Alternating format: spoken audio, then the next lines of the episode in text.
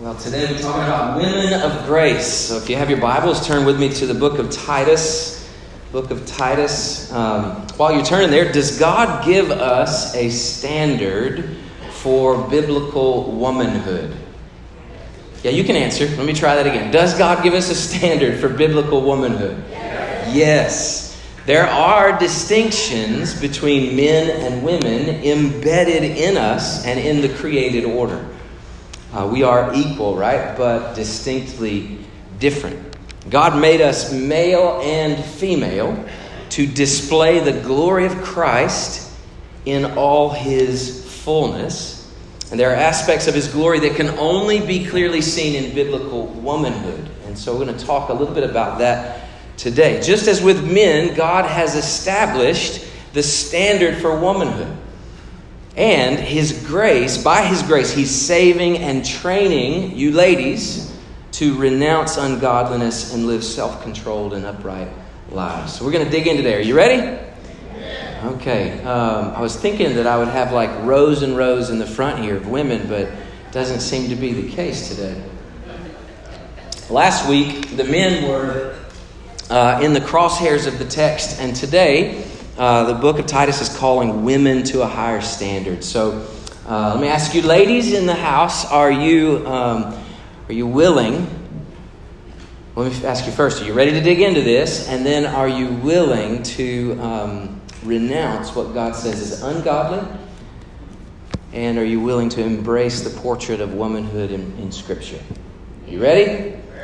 All right, well, let's all stand together. And then after we read Scripture, you can be seated for a bit, okay? We're going to read from Titus chapter 2, and we'll, we'll bounce around a little bit. We're going to look at the first five verses, and then uh, I really want to connect this reading to the, the central gospel passages in Titus. So, chapter 2, 11 through 15, and chapter 3, 3 through 8. So, we'll read all of that together.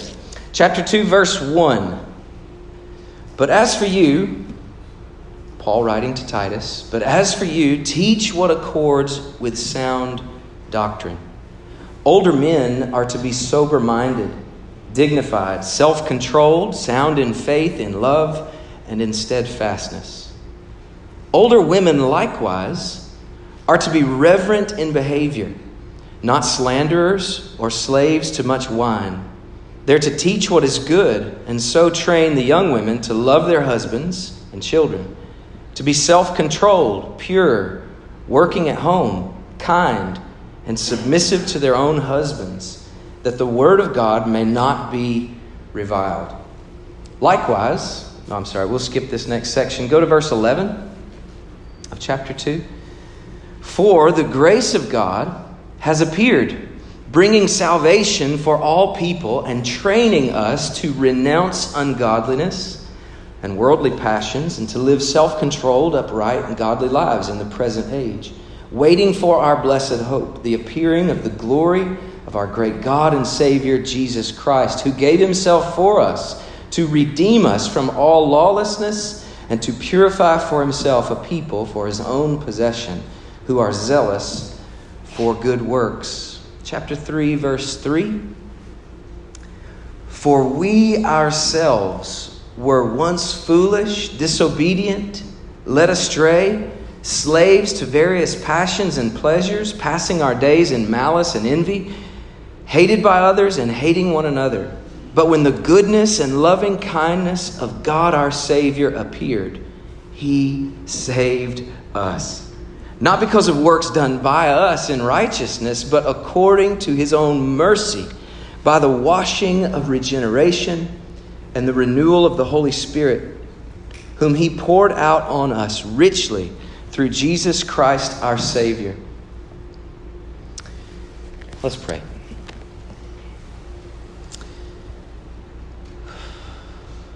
Lord Jesus, I just want to thank you today for giving us this word, your word. We're not left wondering what you want what you expect of us. So, Lord, help us to see the beauty of your design, to trust you rather than ourselves or our culture, and to live in faithful obedience. We know that God is a good Father, and His way is always for our good and for your glory. So, Lord, teach us now. Jesus, teach us now. In Christ's name we pray. Amen. You can be seated. So, the Bible says the grace of God appeared in Jesus, bringing salvation and training us to renounce some things and to embrace other things. That's what we read in this text. So, ladies, if you've received the grace of God in salvation, then He is calling you to, to uh, receive His grace of training today. And so, we're going to look at some, dig into some details from this text today about womanhood. Uh, so, that means to, to let go of some things in order to embrace His design for you and to embrace some other things. In order to do this, you're going to have to take a posture of humility today, right? Um, so, I was thinking this week preparing this, this little message, and I thought, you know, maybe I should run some of this by my wife. And for some reason, the image of a porcupine came to mind. And uh, so when the porcupine feels threatened, uh, it bristles up and uh, its sharp quills become like a force field, and it begins to go on a defensive attack, right? Are you seeing this behind me? Yeah. Uh, it sometimes whips its tail around, and uh, the jagged quills are used to deter its attacker.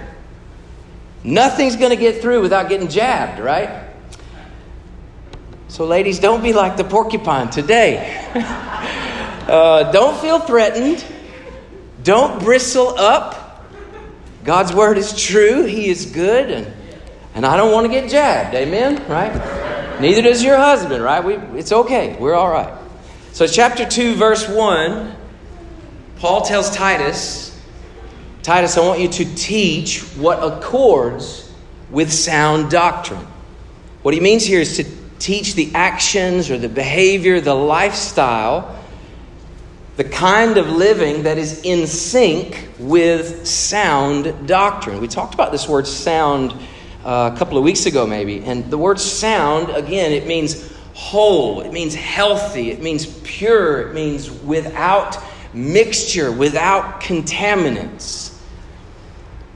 Um, take a look, if you will, at these two bottles of water. Okay? This one is clean, it's pure, it's refreshing. It's good for me to drink, right? Quenches my thirst. It's, it's sound, it's pure, good. This one, on the other hand, is filled with all kinds of nastiness, looks like um, dirt, algae, maybe, Looks like mulch. I don't know what Wendell put in this bottle. but uh, it looks gross. And if I were to drink this, it would be real bad for all of us, probably. So this bottle is contaminated. It, it has a mixture of contaminants, right? So the word sound is saying, um, you, Titus, teach what accords with sound doctrine. So what he's saying is, there's a way of living associated with the purity of belief.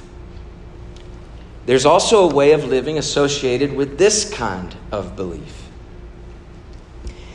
In Crete, which is the island that Titus is living in and he's trying to establish churches, there were some teachers. You read about these teachers in chapter 1 who were mixing the teachings of Jesus with their preferred way of life. They were trying to take Jesus' teachings, the sound doctrine, and mix them with a life that really blends with this kind of teaching. Maybe they would say things like, I mean, we can believe in Jesus and still live how we want. Our way of life's not that different. In fact, Jesus is a good teacher, but he doesn't really know much about real everyday life.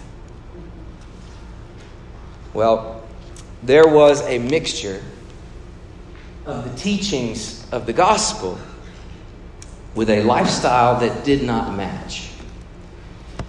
As you know, there's been a flood of that in our culture, right? Maybe even in your life. So, my hope today uh, for all of us, especially for our ladies, is not to burden anybody with guilt. It's not to make you feel like a terrible wife or mother or any of that. This is not to give you another laundry list of to dos. Instead, what I want to do is to call us to plant yourself deeply in the gospel of Jesus. Root yourself in that good news, the sound doctrine and you'll bear the fruit of this passage in your life. All right, ladies, let's dig in together, okay? So when Paul says, we're looking at specifically looking at verses 3 through 5, this will be our focus text for today. When Paul says, older women likewise are to be reverent behavior, and he goes on this list. When he uses the frame older women, he is generally speaking to the women who are beyond childbearing age beyond the age of raising littles. Maybe they've uh, grown and gone. So he's speaking to women who do not have the daily labors of parenthood. These are women who have lived through seasons of difficulty in marriage. They've had difficulty in parenting. They've weathered those storms. They've maybe taken care of aging parents, maybe buried aging parents. They've struggled through the ups and downs of caring for their home and their family. And they've settled into a healthy rhythm of what that looks like now as an older woman. Age and experience has tempered them with wisdom. Well, as with older men that we talked about last week, these women are not to retire to the rocking chair and the coffee Right? Instead, they are now called to impart and invest all that wisdom and experience into a younger generation. To be the women who are now passing along a life inspired by the truth of Jesus. So, I want us to talk together about the standard that Paul is establishing for this church in Crete. The standard. The first thing he says to these ladies is uh, these women, older women, are to be reverent in behavior. The word reverent literally means temple appropriate. I thought that was unusual, but in their day, there was this mentality, it used to be this way when I was growing up. You need to dress for church, boy, you know, that kind of thing. You know what I'm talking about? Uh, there was this idea of temple appropriate. That's not appropriate for the temple, young lady. That kind of, so, this is what he's talking about. Be reverent, to revere God in your life, in your behavior, in your dress, your speech, the way you carry yourself. There's a fear and reverence for God with honor, to carry yourself with honor and dignity. So, much the same way as when Paul called for the older men to be dignified. Remember, uh, Paul wrote in 1 Corinthians 13, he said, when I, when I was a child, I spoke as a child, I thought as a child, I acted like a child, but when I became a man, I put away childish things. Much the same way, he's talking to these women and he's saying, Women, at this point in your life, you are to have outgrown the immaturities and insecurities of your youth. You should, you should at this point settle into a kind of living that's dignified that's reverent. This is important as um, you want to set an example, ladies, for the young women, right? Many young women are looking to find their worth, their identity, their value as a woman in the wanting eyes of a man. Do you guys agree? So they maybe they dress immodestly, Maybe they speak inappropriately. Maybe post pictures of themselves with lots of skin or showing their curves or whatever it may be. And the, the point of that sometimes would be to draw the eyes of a man that might maybe possibly make them feel good. So Paul's speaking with to older women in particular and saying these godly older women have learned at this point that their worth and identity are not in the way that a man looks at you, no, but being made in the image of God and being welcomed as his daughter into the family through Jesus. I was thinking specifically about um, the woman in Luke chapter 8 who had a, a bleeding issue. Do you remember the story? She struggled, I think, for like 12 years. Had all the doctors that she knew of to try to deal with the issue spent, spent so much money trying to get well and never could get well. Dealt with this problem for 12 years, and then Jesus is passing through the town. She makes her way through the crowd just secretly because she's kind of an, an outsider. She's lived in shame and, and as an outcast now for over a decade. And so she's just quietly making her way through the crowd. All she wants to do, she's believing if I just touch the hem of his garment, this man can make me whole. He can make me well. And sure enough, she touches the hem of his garment, and in the moment, it stops, right? The bleeding problem is totally healed. Well, Jesus is not content to just heal her body, He wants to restore her worth and identity as a person. And so he turns to this woman who's been quietly living in the background of society, and he gives her the platform to tell her story.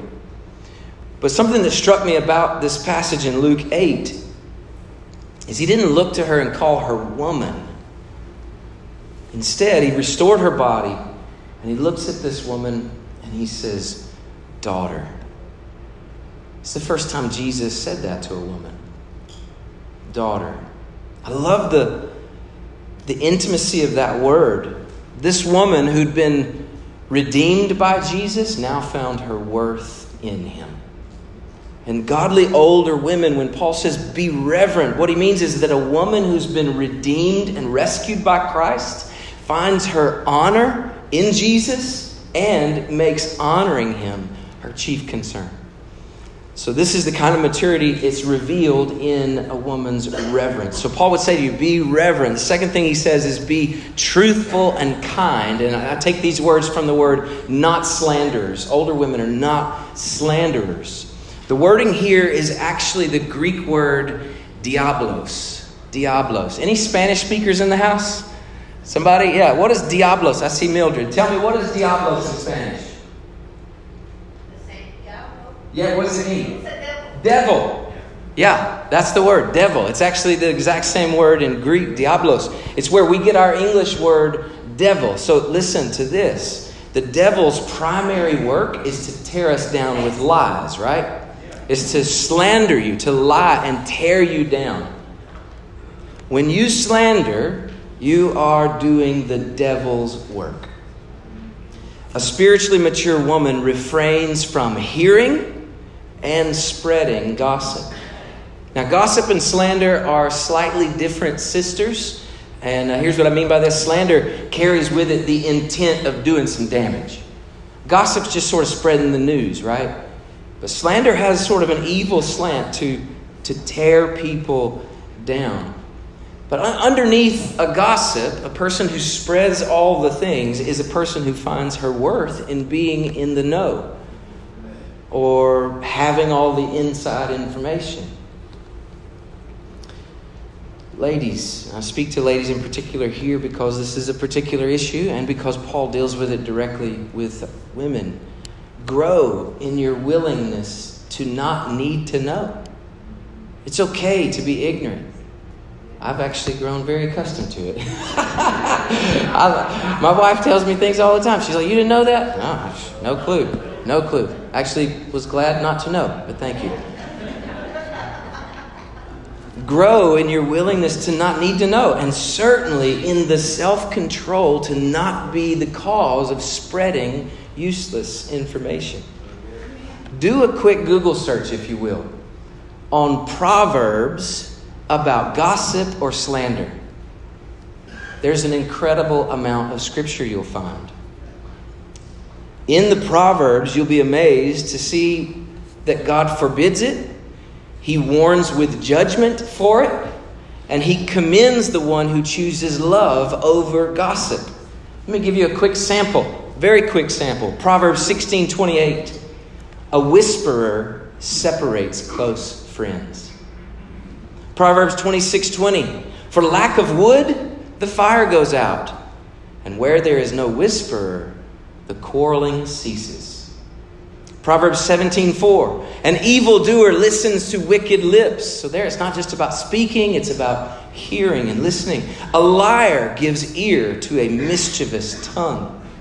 Proverbs 17 9. Whoever covers an offense seeks love, but he who repeats a matter separates close friends. Proverbs 19:5 A false witness will not go unpunished, and he who breathes out lies will not escape. That's a strong warning, isn't it?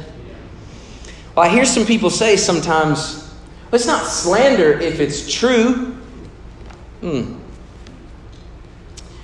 Our words should be gentle, showing perfect courtesy. Titus 3 2. Always seeking to build up rather than tear down. Ephesians 4.29. Seasoned with the same grace and mercy that we've received. Colossians 4 6. I thank God that when I confess all my filth to Him, He doesn't go and tell all my friends we should give the same grace that we've received. Ladies, this is one of the biggest issues among women today, and it's, it's no wonder. I was reading, and uh, BBC News in 2013 said that a, the average woman speaks 20,000 words a day. Did you guys know that? The average man, guess, 7,000 words. Three times as many words from women. Men, don't elbow your ladies. It's not a good time for that, I promise. You'll regret that later. Uh, three times as many words puts you really at three times more danger of speaking hurtful words. So I want to give you three helpful questions to ask yourself before saying something you shouldn't. You ready? Here's the first one Is it true? Is it true? What I'm about to say, is it true? If not, zip it. If you don't know for sure, Zip it. Is it true? Second question Is it kind? Is it kind? Maybe, maybe you could ask this question Would I want this said about me? Third question Is it necessary? Why do I need to share this information? Why do I need to say this? Maybe that's a good introspective question as well. Is it true? Is it kind? And is it necessary? Those are good sort of guardrails for our tongues. The book of James says that the tongue is um, very hard to tame. Right? It also says, such a small little thing, it can sure start a forest fire. So I encourage you, ladies, be very careful. Be care- very careful. Let's, let's use our words to build up rather than tear down. Paul, thirdly, goes on. He says, These women should be free from addiction. Be free from addiction. He says it this way not slaves to much wine. Not slaves to much wine. I, I notice many people who are slaves uh, in addiction are blind to their own chains. You know that? I talk to guys all the time uh, who are addicted to alcohol or drugs or whatever, and their words to me are, I can quit anytime I'm ready. And yeah, maybe. Maybe. But they're blind, I think, a lot of times to their own chains. Alcohol usage, in particular, must have been a significant issue in Crete um, and in the early church age because uh, it's listed in every set of qualifications for an elder. Do you know that? Every set in the scriptures, it says, hey, he can't be, uh, can't be given to much wine, can't be a drunk. That's a good rule for a pastor. It's also in the attributes for mature men, for mature women. And as with men, God wants you ladies to be sober minded, sober minded, not under the influence of any substance or impulse other than Him. I love what Ephesians 5, verse 18 says. It says, Paul, in doing some teaching on this same topic, he says, Don't be drunk with wine and then I love how he pivots. He says, instead, be filled with the Holy Spirit. I love the sense of being not under the control of any substance, but under the control and influence of the Holy Spirit. Ladies, I would encourage you give yourself to the Holy Spirit, not to anything else. Be free from addiction. Next, he says to, that older women should be teachers who train the next generation. I want to spend some time here teachers who train the next generation. The, the, scripture specifically says, Teach what is good, and so train the young women. And he goes on to give us a list.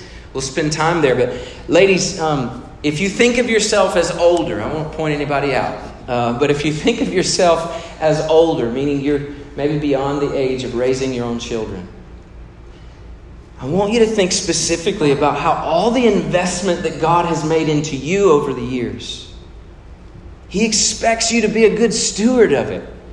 He wants to put to use all the seeds of wisdom that He's sown in your life. He wants them now to bear fruit in the lives of younger women.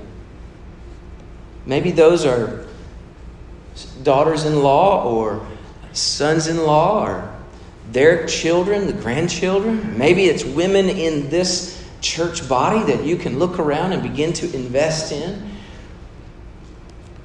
All that you've learned through hardship and happiness, through your studies and through your struggles, through depression, through doubt, through your worship, through His Word, none of it is intended just for you.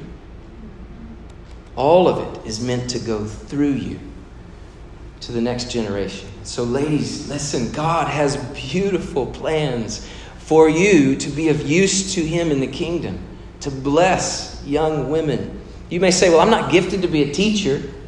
Well, we're not talking about gifting here or vocational skill. This is a general calling for older, wiser men and women to invest that wisdom into the young and dumb, right? Um, last week, after I finished talking about men, I was out in the cafe and Rick came over and he was talking to me and he was just sort of nudging me, man, I needed to hear that or whatever, you know. And I said, man, I'm so thankful for older men like you to invest in me, us younger, dumber guys, uh, young and dumb. And he was like, well, I'm telling you, man, I'm, a, I, I'm dumb. He said, I'm dumb, you're just dumber. I said, okay, well, then through you, I want to be less dumb, okay? Uh,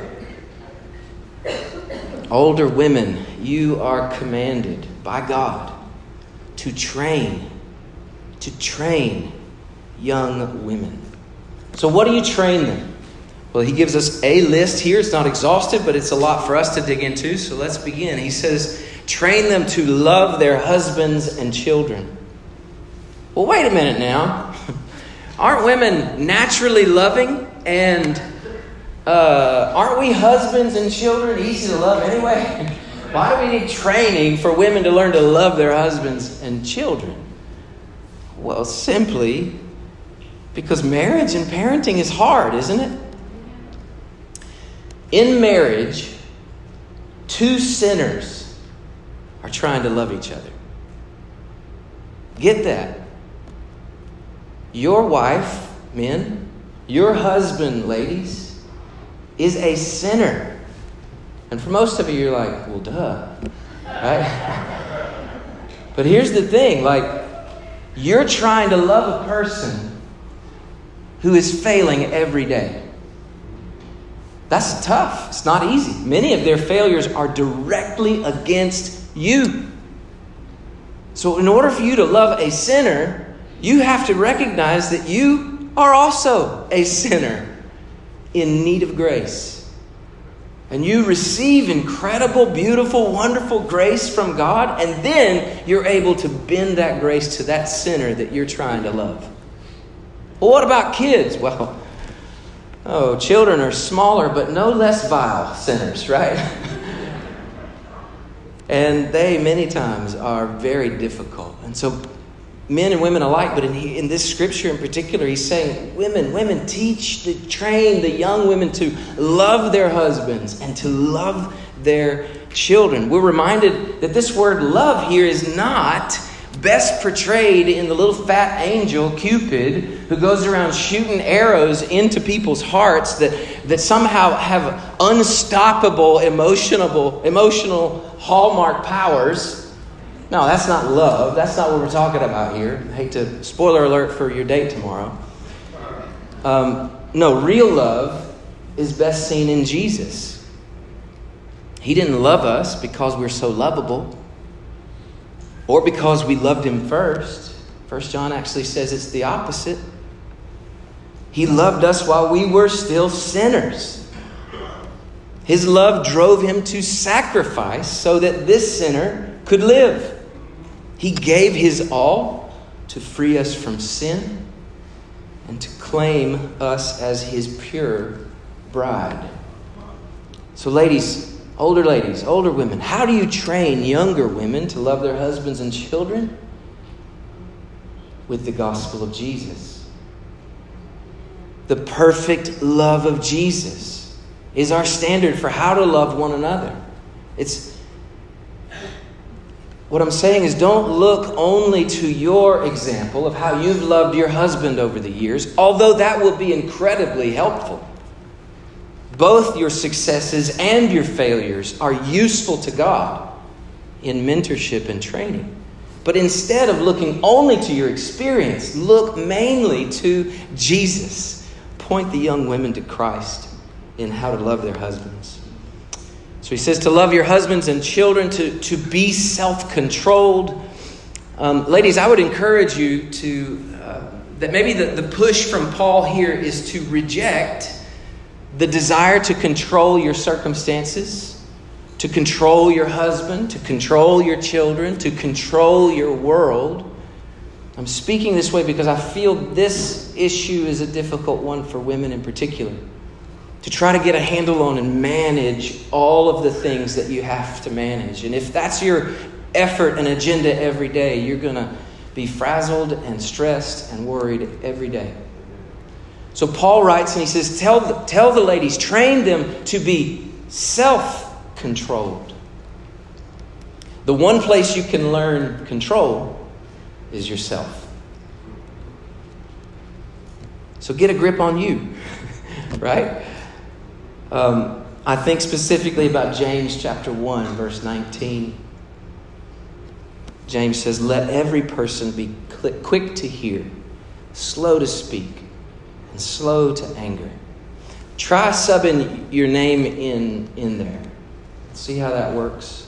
Here, I'll just try it for fun. Let Lauren be quick to hear, slow to speak, and slow to anger. This is a great verse for self control in at least a few areas. Force yourself to listen first and most. Speak when necessary and wanted. Guard your heart from becoming easily angered. Well, how do we do that? Well, we run to Jesus. We live under the influence of the Holy Spirit. We trust Him when we want to, you know, explode. We go to our knees.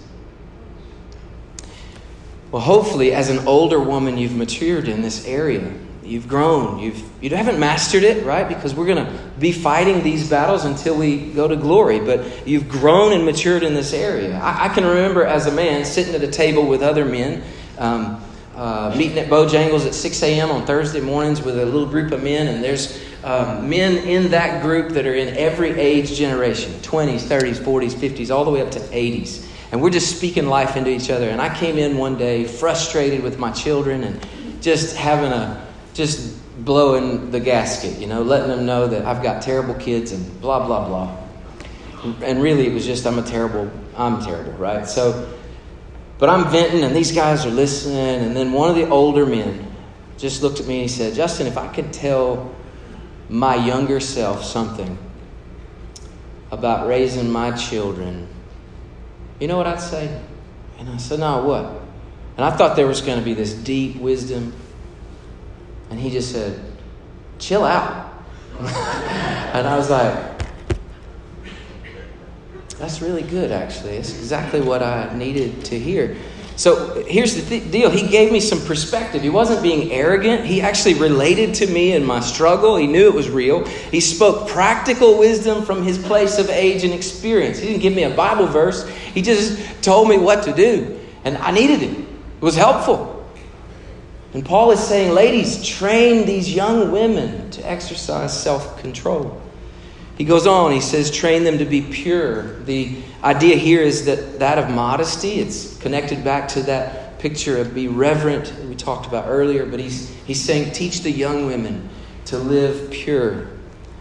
And then he says, working at home. Working at home. Well, if it hasn't been controversial yet, here we go.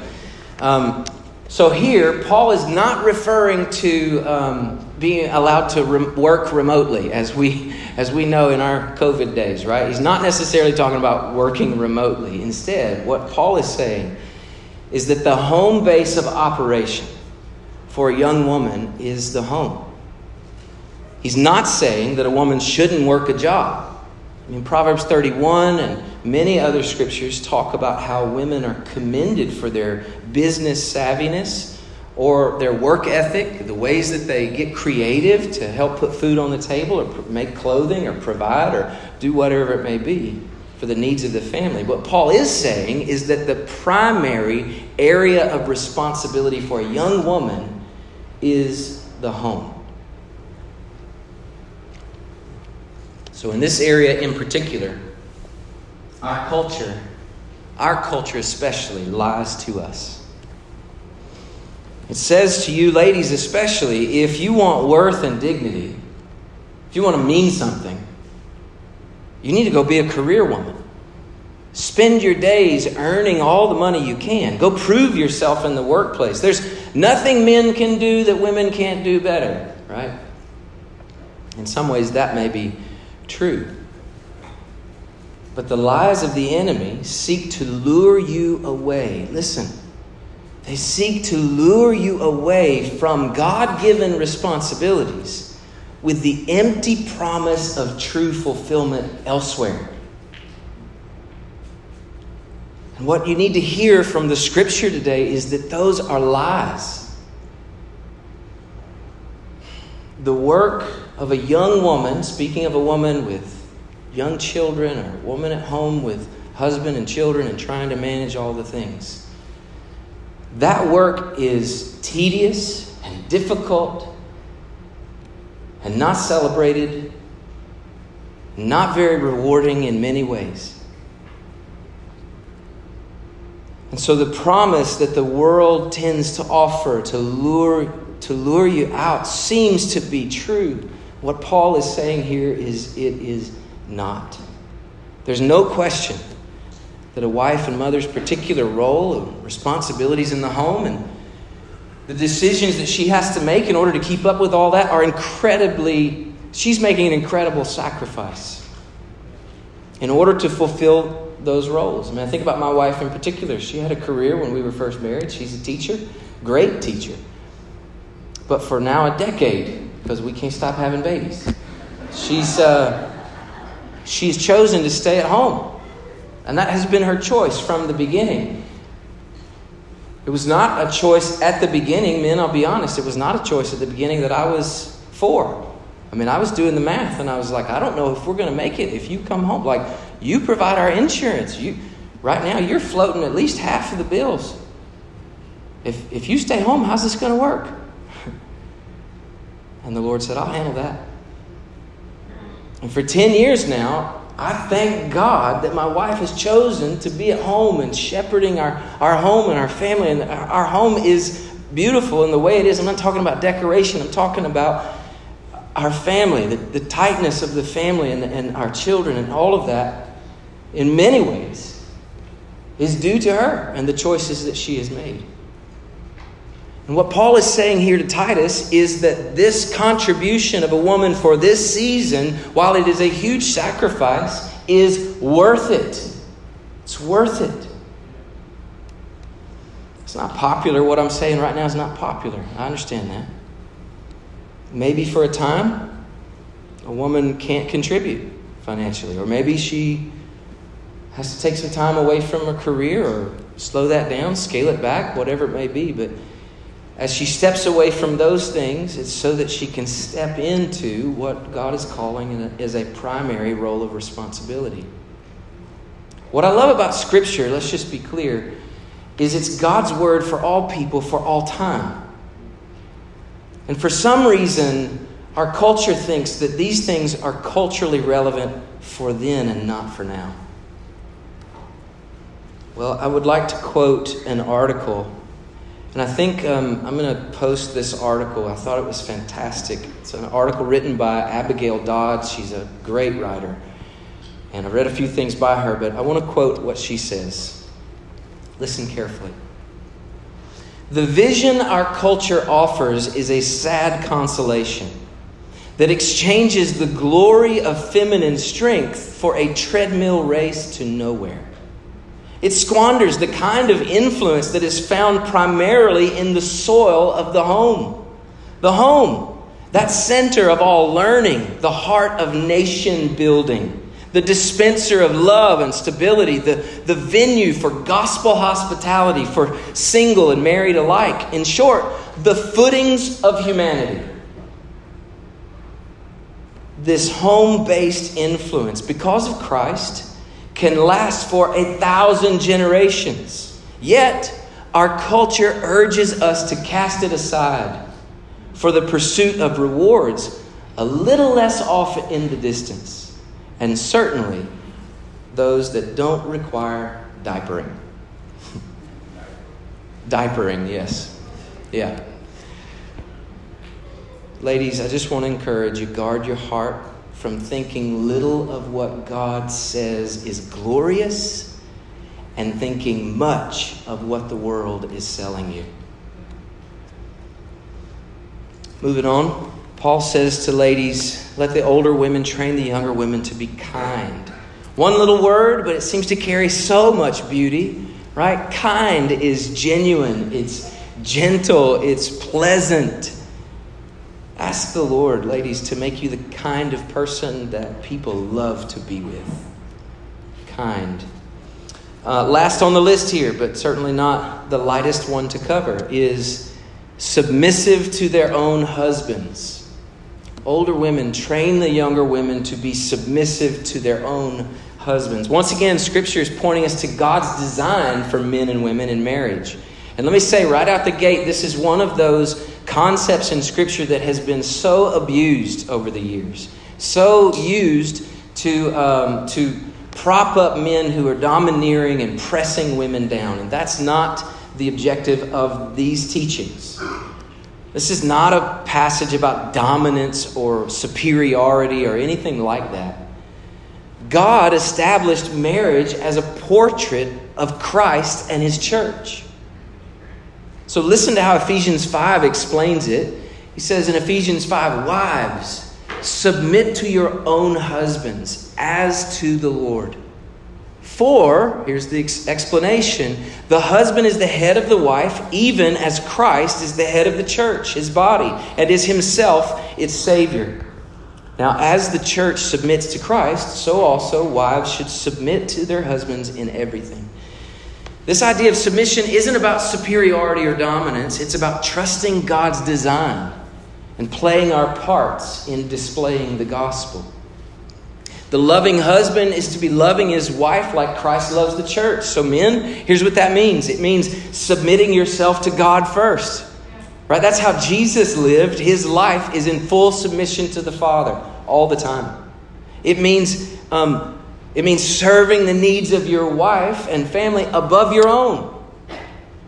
And it means self sacrifice. This is the model Jesus gave. It's how Christ loves the church. Husbands are to love as Christ loves the church. And then, ladies, this means for you trusting the Lord enough to gladly be led by your husband and to yield the heavy decision making responsibilities to Him.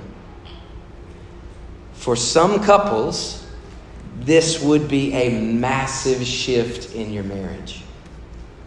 So many men have learned that if they just take the back seat, their wife will take over. And in many cases, she's a much better driver, right, in life, okay? But we, we laugh but this is not God's design. In Genesis chapter 3, the first couple sinned and fell in the garden. And the brokenness of that sin followed, and it has impacted now both men and women, all of us. The brokenness for men gives us a sinful tendency toward a lust for power, right? Or to become this overbearing ogre in some cases, or on the extreme, the other way, there's a complete abdication of headship and authority. Like just totally shirking responsibility and giving it away when God has clearly given it to you. For women, the way sin fleshes out usually is sin inclines her to reject the authority of her husband and to take the lead role. And we just need to be clear that in Genesis 3:16 that is part of the curse. When the woman was cursed, remember pain in childbearing, all of those things at the very end in Genesis 3:16 it says she will desire his role. If you look carefully at the wording there, that's exactly what it means. She is doesn't it unfortunately doesn't mean she will desire him. I, I read it that way wrong for years and was frustrated. unfortunately, it does not mean that. It means she wants his role. And then the follow up phrase is, and he will rule over her.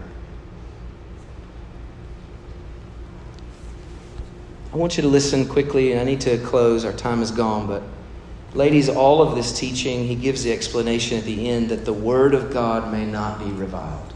All that we're talking about is to prop up what Jesus says is good and right and holy and honorable. And when we trust Him, when we trust what He says, we walk and live faithfully in it. This kind of living, it makes much of God's Word. It says we do believe this, we submit our lives to it. Let me talk lastly quickly all of this, we're looking to the Savior. When I spoke to men last week, um, Jesus was the portrait of manhood. I talked about Bo Jackson and all that, right? In a unique way today, Jesus is not the portrait of womanhood in the same way as he is for manhood, but he does model perfectly every character attribute we've talked about and specifically this idea of submission.